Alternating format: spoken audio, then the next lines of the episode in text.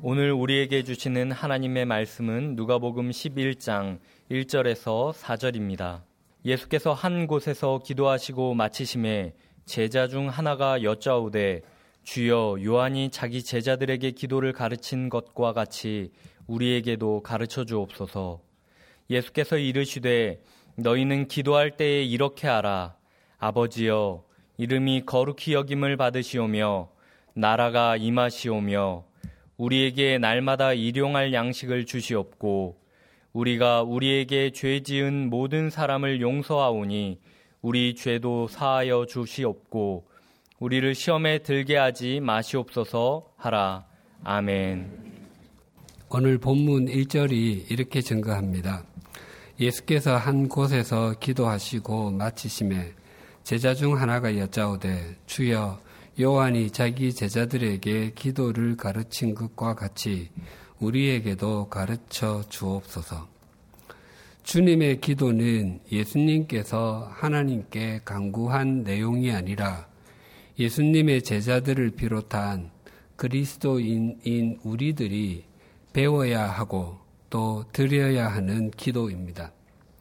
당시 율법을 철저히 지키겠다고 결심했던 바리세파 사람들과 금욕적인 공동체 생활을 했던 에세네파 사람들에게는 그들이 사용하던 기도문들이 있었습니다. 그 기도문들을 가르치고 배움을 통해서 자신들의 공동체의 정신을 지키려고 했습니다. 그것을 잘 알고 있는 제자들이 예수님께서 기도를 드리시는 것을 보고 자신들에게도 기도를 가르쳐 달라고 요청했던 것이었습니다. 예수님께서는 제자들에게 기도를 가르쳐 주시면서 먼저 하나님을 아버지라고 부르라고 말씀하셨습니다. 이것은 우리가 드리는 기도가 그저 허공에 떠 있다가 의미 없이 사라지는 메아리와 같지 아니하고 우리가 드리는 기도를 들으시는 분이 계시며 그 기도를 들으시는 분이 어떤 분이신지를 말씀하시는 것입니다. 우리가 기도를 드릴 때에 우리의 기도를 받으시는 하나님을 부성과 모성을 함께 지니신 아버지라고 생각하는 것과 가진 것만 많은 심술쟁이 영감님이라고 생각하는 것과 또 먼 나라에 사는 임금님이라 생각하는 것은 동일하지 않습니다. 하나님께서 우리 아버지가 되신다고 하는 것은 하나님은 우리가 생각하는 것보다 훨씬 더 좋으신 분이시며 우리가 생각하는 것보다 훨씬 더 우리를 사랑하신다는 것을 강조하는 의미입니다.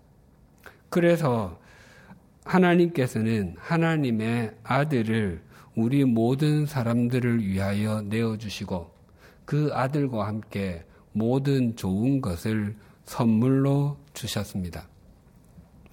예수님께서 제자들에게 가르쳐 주신 기도의 내용에는 하나님에 관한 것 세 가지와 우리에게 관한 것 세 가지가 있습니다.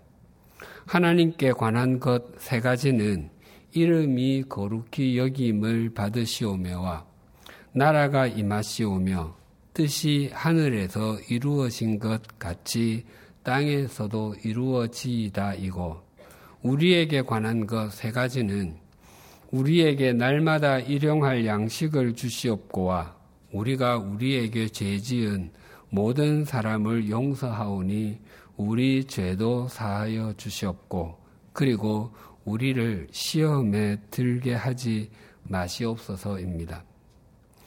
지난주에 이름이 거룩히 여김을 받으시오며에 대해서 상세히 나누었습니다. 하나님은 하나님에 의해서 거룩히 여김을 받으시는 분. 그래서 하나님은 본질적으로 영원토록 거룩하신 분이십니다. 하나님은 누군가에게 거룩히 여김을 받지 않으셔도 본래 거룩하신 분이십니다. 그럼에도 예수님께서 제자들에게 이름이 거룩히 여김을 받으시오며라고 가르쳐 주신 것은 우리의 삶이 하나님의 이름이 거룩히 여김을 받으시도록 하는 것이어야 함을 말씀하시는 것입니다. 즉 이것은 하나님 우리가 하나님의 이름이 거룩히 여김을 받으시는 삶을 살겠습니다라고 결단을 하는 것입니다. 그리고 거룩함은 구별됨의 의미이기에 이 기도를 드리는 것은 구별된 삶, 세속적 가치관이 아니라 영원한 가치관을 따라서 살겠다는 결단과도 같습니다. 이름이 거룩히 여김을 받으시오며 다음에 가르쳐 주신 기도는 나라가 임하시오며입니다. 하나님의 나라가 임하는 것은 우리가 드려야 할 기도의 내용일 뿐만 아니라 예수님의 사역의 핵심이었고 제자들의 사역의 핵심이었습니다. 또한 우리 신앙생활에서 가장 중요한 내용도 하나님의 나라가 임하는 것입니다. 하나님의 나라, 천국이라고 하면 무엇이 가장 먼저 떠오르십니까? 사람들은 하나님의 나라를 장소적인 개념으로 많이 생각합니다. 이사야서에서 말씀하시는 바와 같이 사자와 어린 양이 함께 뛰어놀고 어린 아이가 독사굴에 손을 넣어도 아무런 해를 받지 않는 곳으로만 생각하거나 요한 계시록에서 증거하는 바와 같이 그곳은 밤이 없는 곳이기 때문에 더 이상 햇빛이 쓸데없는 곳이고 대문은 한 개로 된 큰 진주이며 길은 순금으로 포장되어 있는 곳으로만 생각합니다. 또한 생명수의 강이 흐르는 곳이고 그 강 좌우에 있는 생명나무에서는 달마다 서로 다른 12가지의 다른 과일이 열리는 곳으로 생각하기도 합니다. 그래서 과거에는 천국, 하나님의 나라보다 천당, 하나님의 집이라는 말을 더 많이 사용했습니다. 국가를 구성하는 3대 요소는 주권, 국민, 영토입니다. 대한민국이라는 말을 떠올리면 아마 가장 많이 생각하는 것이 영토일 것입니다. 그래서 대한민국 하면 한반도를 떠올릴 것이고 지난 금요일 우리나라 축구 국가대표팀과 경기한 우루과이를 떠올리면 남아, 남아메리카 대륙에 있는 나라와 축구선수 수아레즈의 조국을 떠올리거나 고, 교 시절에 지리 과목 시간에 배운 것을 기억한다면 대한민국과 대척점에 있는 나라라고 말할 것입니다. 대척점은 지구 위의 한 지점에서 지구 반대편의 지점을 의미하는 말입니다. 이 두 지점은 기후가 정반대이고 12시간의 시차가 납니다. 그러니까 대한민국 수도 서울에서 가장 먼 수도는 우루과이의 수도 몬테비데오입니다. 그러나 실제 나라를 구성하는데 가장 중요한 것은 주권입니다. 그 다음이 국민이고 세 번째가 영토입니다. 그래서 대한민국 헌법 제1장 제1조는 주권에 대해서 제2조는 국민에 대해서 제3조는 영토에 대해서 명시하고 있습니다.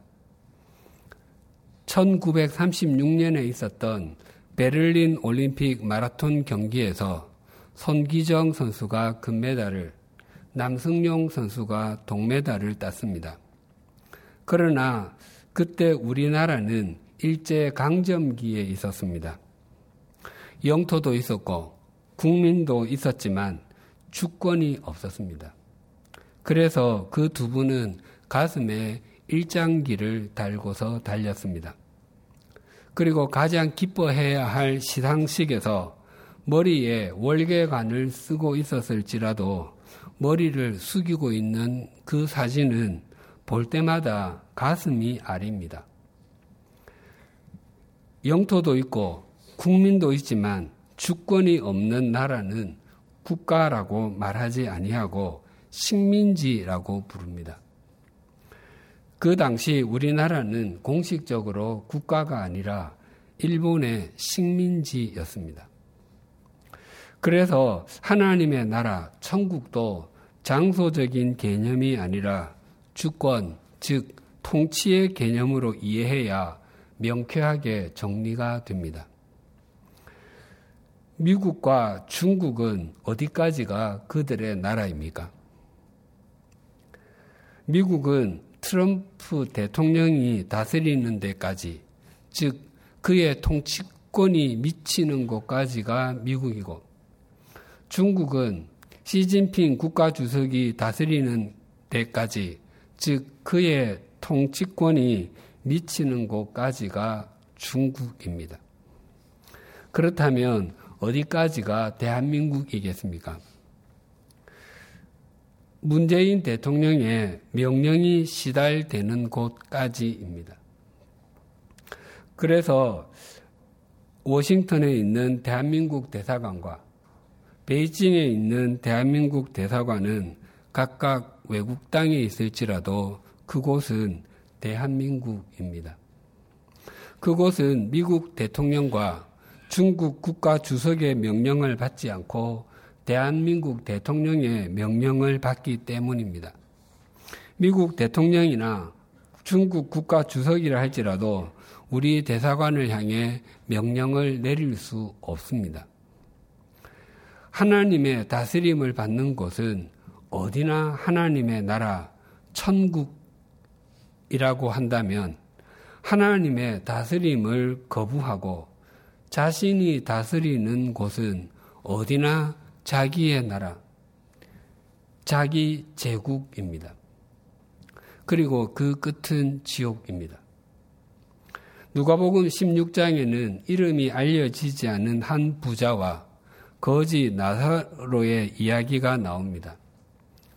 부자는 당시 최고급 의류였던 자색 겉옷을 입었습니다. 그리고 같은 무게의 금보다도 더 비싼 속옷이었던 고운 베옷을 입고 날마다 잔치를 즐기며 살았습니다. 반면에 거지 나사로는 그 부자의 집 앞에서 사람들이 먹다가 버린 음식을 주워 먹으며 살았습니다. 그런데 죽고 나니까 상황이 완전히 바뀌었습니다.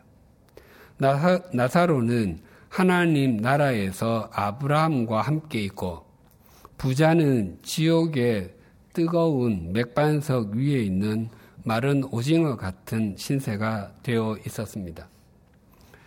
부자는 아브라함에게 나사로를 보내어서 손가락 끝에 물을 찍어서 자기 혀라도 조금 시원하게 해달라고 요청했습니다. 하지만 그 요청은 한마디로 거절당하고 말았습니다. 물론 이 이야기는 가난한 사람은 하나님의 나라로 가고 부자는 지옥으로 간다는 의미는 결코 아닙니다. 나사로의 이름의 뜻이 하나님은 나의 도움이시다입니다. 성경이 직접 언급을 하지는 않지만 아마 나사로는 하나님을 아는 사람이었고 부자는 알지 못했을 것입니다. 부자는 자신이 가진 재물이 너무 많았기 때문에 그것이 그가 하나님을 아는 것을 방해했던 것입니다. 당시에 그 부자는 가장 좋은 옷을 입고 있었고 매일 잔치를 열어서 사람들을 초대했습니다. 그래서 그 마을 사람들과 그를 아는 사람들은 그 사람의 이름을 입에 올리면서 부러워했을 것이고 특히 부유해지기를 소망하는 사람들에게는 워너비와 같은 존재이었을 것입니다. 그 부자는 아무리 호화로운 삶을 살, 살았다 할지라도 그는 하나님을 알지 못했습니다. 더 중요한 것은 하나님께서 그의 이름을 기억하지 않으셨습니다.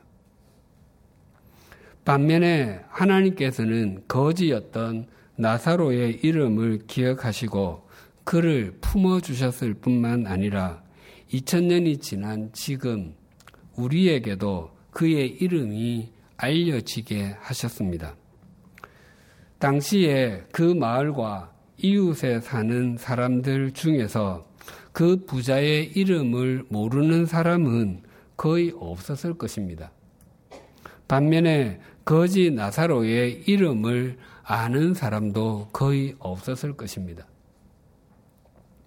부자는 호의호식할 때에 이미 지옥을 살고 있었던 것이나 다름이 없었습니다.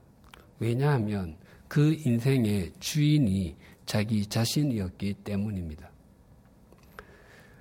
그래서 우리가 이 땅을 살아가면서도 하나님 나라 속에서 사는 것, 즉, 하나님의 다스림을 받으며 사는 것이 얼마나 중요한지 모릅니다. 지난주에도 말씀드렸지만 예수님께서 산상수훈에서 이렇게 말씀하셨습니다. 마태복음 6장 33절입니다. 그런즉 너희는 먼저 그의 나라와 그의 의를 구하라. 그리하면 이 모든 것을 너희에게 더하시리라. 그의 나라, 즉 하나님의 나라와 그의 의, 하나님의 의를 구하는 것에 대해서 많은 사람들이 특히 그리스도인들이 오해를 하곤 합니다. 하나님의 나라와 하나님의 의를 구한, 구하고 하나님께서 모든 것을 더해 주신다는 의미가 그저 열심히 성경 읽고 또 기도하면 뿐만 아니라 교회에서 열심히 봉사하면 일터에서와 학교에서 사람들로부터 저절로 인정을 받게 되고 뿐만 아니라 하는 일마다 다 잘 되고 승진할 순서가 아님에도 불구하고 승진도 하고 학교 시험 성적이 수직 상승하게 되는 일이 일어나는 것을 이 말씀에 을 적용하는 것이라고 생각하는 그리스도인들이 많이 있습니다. 그러나 만약 그렇게 생각하시고 적용하면 바른 신앙을 갖기는 참 힘듭니다. 예수님께서 이 말씀을 주시기 전에 앞서서 이렇게 말씀하셨습니다. 마태복음 6장 25절에서 32절입니다. 그러므로 내가 너희에게 이르노니 목숨을 위하여 무엇을 먹을까? 무엇을 마실까? 몸을 위하여 무엇을 입을까? 염려하지 말라. 목숨이 음식보다 중하지 아니하며 몸이 의복보다 중하지 아니하냐 공중의 새를 보라 심지도 않고 거두지도 않고 창고에 모아 들이지도 아니하되 너희 하늘 아버지께서 기르시나니 너희는 이것들보다 귀하지 아니하냐? 너희 중에 누가 염려함으로 그 키를 한 자라도 더할 수 있겠느냐? 또 너희가 어찌 의복을 위하여 염려하느냐? 들의 백합화가 어떻게 자라는가 생각하여 보라 수고도 아니하고 길쌈도 아니하느니라 그러나 내가 너희에게 말하노니 솔로몬의 모든 영광으로도 입은 것이 이 꽃 하나만 갖지 못하였느니라. 오늘 있다가 내일 아궁이에 던져지는 들풀도 하나님이 이렇게 입히시거든 하물며 너희 일까 보냐 믿음이 작은 자들아. 그러므로 염려하여 이르기를 무엇을 먹을까 무엇을 마실까 무엇을 입을까 하지 말라. 이는 다 이방인들이 구하는 것이라. 너희 하늘 아버지께서 이 모든 것이 너희에게 있어야 할 줄을 아시느니라. 이방인들이 관심을 갖는 것에 대해서 증거합니다. 여기서 말하는 이방인들은 유대인들이 아닌 외국 사람들을 의미하지 않고 하나님을 모르, 모르는 사람들을 의미합니다. 즉, 자기 인생을 자신 홀로 책임져야 하기 때문에 자신의 인생 주관자가 자기 자신인 사람들을 의미합니다. 그래서 그들은 먹을 것, 마실 것, 입을 것과 같은 육체적인 필요, 즉, 이 땅에서 필요한 것들을 더 많이 누려야 하기 때문에 그것들의 노예가 되어 있습니다. 어떻게 해서든지 다른 사람들보다 더 많은 것을 쌓아 놓아야 안정이 될 것이라고 생각하고 더 좋아 보이는 것들을 갖추어 놓아야 성공한 인생으로 보인다고 생각합니다. 또한 더 높은 자리에 앉아 있어야지만이 소위 갑질을 당하지 않고 무시를 당하지 않을 것이라고 생각합니다. 그래서 더 넓은 집에 살아야지만이, 더 큰 차를 타야지만이, 더 비싼 옷을 입고 가방을 걸치고 장신구를 달아야지만이 더 큰 행복을 누릴 수 있다고 생각합니다. 참 피곤한 인생입니다. 물론 예수님께서 의, 식, 주와 같은 것들이 필요하지 않다고 말씀하지 않으셨습니다. 그런 것들 때문에 염려하지 말고 그러한 것들에 노예가 되지 말라고 말씀하시는 것입니다. 왜냐하면 우리가 이 땅을 살아가는데 필요한 것이 꼭 있어야 하지만 그것 자체를 목적으로 삼고 그것을 향해서만 달려간다면 우리 역시 하나님을 모르는 이방인들과 동일하게 하나님의 다스림에서 벗어난 인생을 살아갈 것이기 때문입니다. 성경의 인물 중에서 세상적인 관점에서 볼 때 워너비 중에 워너비 가장 성공한 인생으로 보이는 사람은 솔로몬 왕일 것입니다.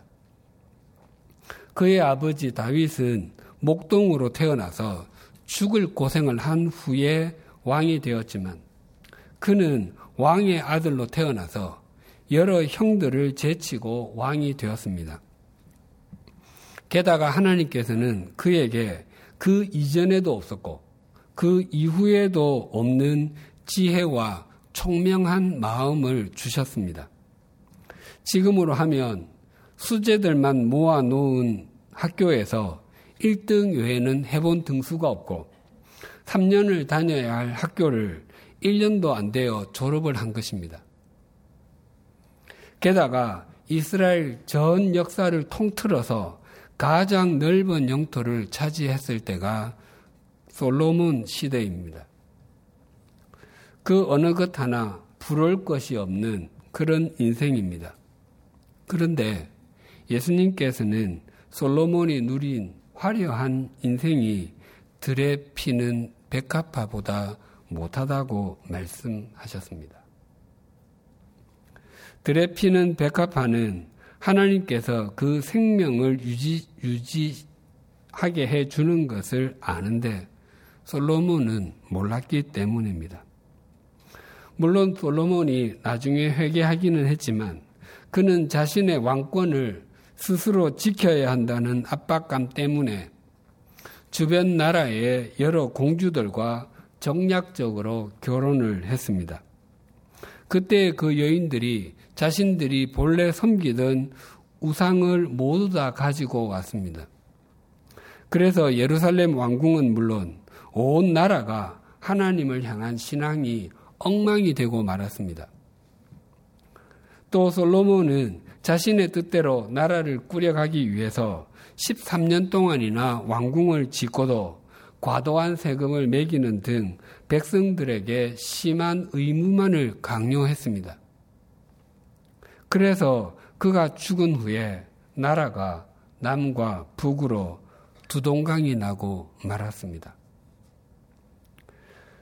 하나님의 다스림을 받지 않고 스스로 인생을 책임지려 했던 것과 하나님을 목적으로 삼지 않은 삶이 빚은 비극이었습니다. 이처럼 우리 사람들에게 일어나는 많은 문제는 잘못된 우선순위로 인함이 많습니다. 예수님께서 우리가 우선순위를 어떻게 바르게 가질 것, 것인가에 대해서 이렇게 말씀하셨습니다. 마태복음 6장 33절을 다시 봉독하겠습니다. 그런즉 너희는 먼저 그의 나라와 그의 의를 구하라. 그리하면 이 모든 것을 너희에게 더하시리라. 우리 성경에는 그런 즉으로 표현되어 있지만 헬라어 성경은 그러나를 뜻하는 역접 접속사 대로 시작이 됩니다. 그래서 앞에서 이방인들이 구했던 먹을 것, 마실 것, 입을 것, 그러한 것들이 우리의 최우선 순위가 될 수 없고, 우리들이 최우선 순위로 삼아야 할 것이 있는데, 그것이 하나님의 나라와 하나님의 의라고 말씀하시는 것입니다. 단지 잘 먹고 잘 사는 것만이 인생의 목적이 아니라 하나님의 다스림 속에 있어야 하는 것을 최우선 순위로 두어야 한다는 것이 이 33절의 핵심입니다. 흔히 하나님 나라의 모형으로 불리는 기관이 두 곳이 있습니다. 하나는 교회이고 또 하나는 가정입니다. 교회가 하나님 나라의 모형이라고 하는 것은 하나님의 다스림을 받기 때문입니다. 우리가 오늘 예배와 같이 공적으로 기도할 때와 집에서 사적으로 기도할 때 모두 하나님, 우리 100주년 기념 교회가 담임 목사의 뜻대로 운영되게 해 주십시오나 하나님, 우리 100주년 기념 교회가 몇몇의 사람들의 뜻대로 운영되게 해 주십시오라고 기도하는 사람은 아무도 없습니다. 모두 하나님, 우리 100주년 기념 교회가 하나님의 뜻대로 운영되고 하나님의 말씀에 순종하게 해 주십시오라고 기도합니다. 교회는 하나님의 다스림을 받고 하나님의 말씀에 순종하기 때문에 하나님 나라의 모형이 됩니다. 교회가 하나님의 뜻이 아니라 특정한 사람이나 소수의 사람들에 의해서 좌지우지 된다면 그 교회는 하나님의 나라가 아니라 그 사람 또 그 사람들의 제국이 됩니다. 우리 교회가 4인 공동 단임 목사 제도를 가지는 이유도 동일합니다. 교회를 비롯한 어떤 기관이든 그 기관을 바르게 꾸려가는 방법은 제도를 투명하게 하는 것입니다. 소수의 사람들에게 권력이 집중되고 그것이 장기화되면 그곳은 썩기 마련입니다. 그래서 영국의 가톨릭 역사학자이자 정치가이며 작가였던 액튼 경은 권력은 부패하기 쉽고 절대 권력은 절대적으로 부패한다라고 말했습니다. 한 사람에게 모든 권한이 집중해 있으면 오염되고 변질되기 쉽지만 넷으로 나누고 서로 협력하면 지도력이 훨씬 더 건강해질 수 있습니다. 우리 교회에는 우리 교회가 하나님의 다스림을 받아 하나님 나라로 가꾸어 가려는 장치가 여럿 있는데 그 중에 대표적인 것이 상임위원회와 운영위원회에 의해서 교회를 운영해 가는 것입니다. 올해 우리 교회에는 전임 교역자 23명과 사무장 및 각 부서 팀장 53명 등 모두 76명의 상임위원이 있습니다. 상임위원들은 매달 모여서 회의를 하는데 그 회의를 볼 때마다 그곳이 작은 하나님의 나라처럼 여겨집니다. 소수의 사람들이 정권을 가지고 교회의 모든 일들을 하려고 하지 않고 각자 자기 부서에서 하나님께서 맡겨주신 일을 신실하게 감당하고 그 일을 보고하고 나눕니다. 그 보고와 나눔의 전체는 하나님께서 한 달 동안 우리 교회를 다스려 주신 결과입니다. 그리고 그 회의의 결과를 모든 교우님들이 다 아실 수 있도록 홈페이지에 게시합니다. 그리고 상임위원 선임에 대한 추인과 상임위원회가 의결한 담임 목사 청빙과 해임에 관한 의결은 358명의 구역장들로 구성된 운영위원회가 합니다. 만약 우리 교회가 소수의 사람에 의해서만 운영된다면 얼마 지나지 않아서 인간의 제국이 될 가능성이 많습니다. 우리 교회가 우리 교회를 하나님의 나라로 가꾸기 위해서 몸부림을 친다면 우리 각자와 우리의 가정도 그와 같아야 합니다. 예수님께서 산 위에서 팔복을 가르치시며 이렇게 말씀하셨습니다. 마태복음 5장 3절입니다. 심령이 가난한 자는 복이 있나니 천국이 그들의 것이며 심령이 가난한 사람은 하나님의 도우심이 없이는 살아갈 수 없다고 고백하는 사람입니다. 진심으로 이런 고백을 하는 사람은 하나님께서 다스려 주시지 않으실 리가 만무합니다. 우리의 삶과 우리의 가치관이 하나님의 다스림 속에 있지 않으면 우리의 인생은 나의 제국이지 결코 하나님의 나라가 될 수 없습니다. 가정에서도 하나님의 다스림을 인정하고 하나님께서 우리 가정을 책임져 주시는 분이심을 진실로 신뢰한다면 그 가정은 하나님의 나라가 됩니다. 만약 가정에서 아버지의 마음대로 한다면 그 가정은 아버지의 제국이 될 것입니다. 그러나 많은 가정에서 가장인 자신이 제왕인 줄 알다가 쓸쓸하고도 비참한 말년을 보내는 리어 왕 같은 사람이 얼마나 많은지 모릅니다.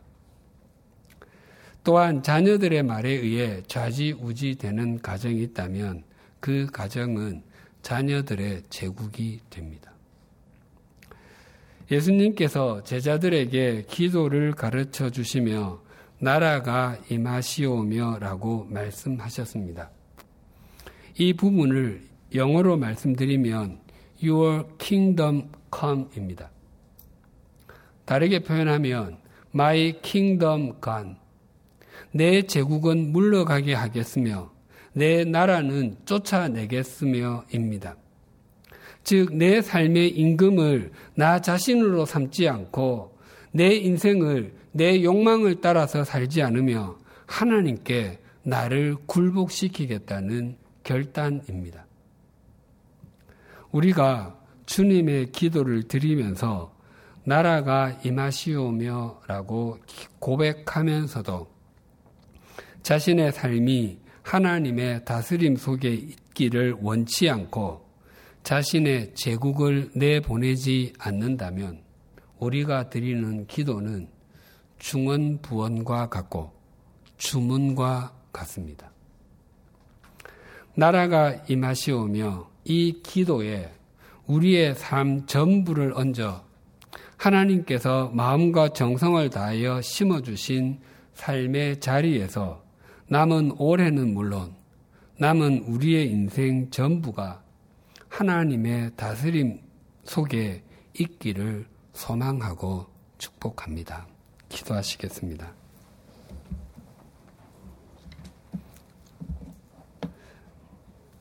하나님 아버지, 우리 모두는 본질적으로 죽어서 가는 하나님의 나라는 좋아하면서도 살아서 하나님의 다스림을 받는 것은 싫어하는 존재들인 것을 고백합니다. 나라가 임하시오며라고 수도 없이 많이 기도했지만 정작 우리의 삶과 가정, 일터 등 삶의 자리는 다 우리 각자의 나라로 만들어 놓고 내 제국이 임하시오며가 되기를 얼마나 갈망했는지 모릅니다. 또 하나님께서 앉으셔야 할 우리 삶의 왕자에 우리 각자가 앉아 있었고 하나님은 그저 힘을 쓰는 자리, 도움을 주시는 자리로만 내몰았던 우리의 완악함과 허물을 용서하여 주시옵소서.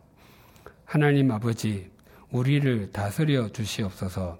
우리의 삶의 모든 영역에 하나님의 다스림을 받지 않는 부분이 하나도 없을 때까지 우리의 삶을 하나씩 하나씩 내어드리는 용기를 주시옵소서.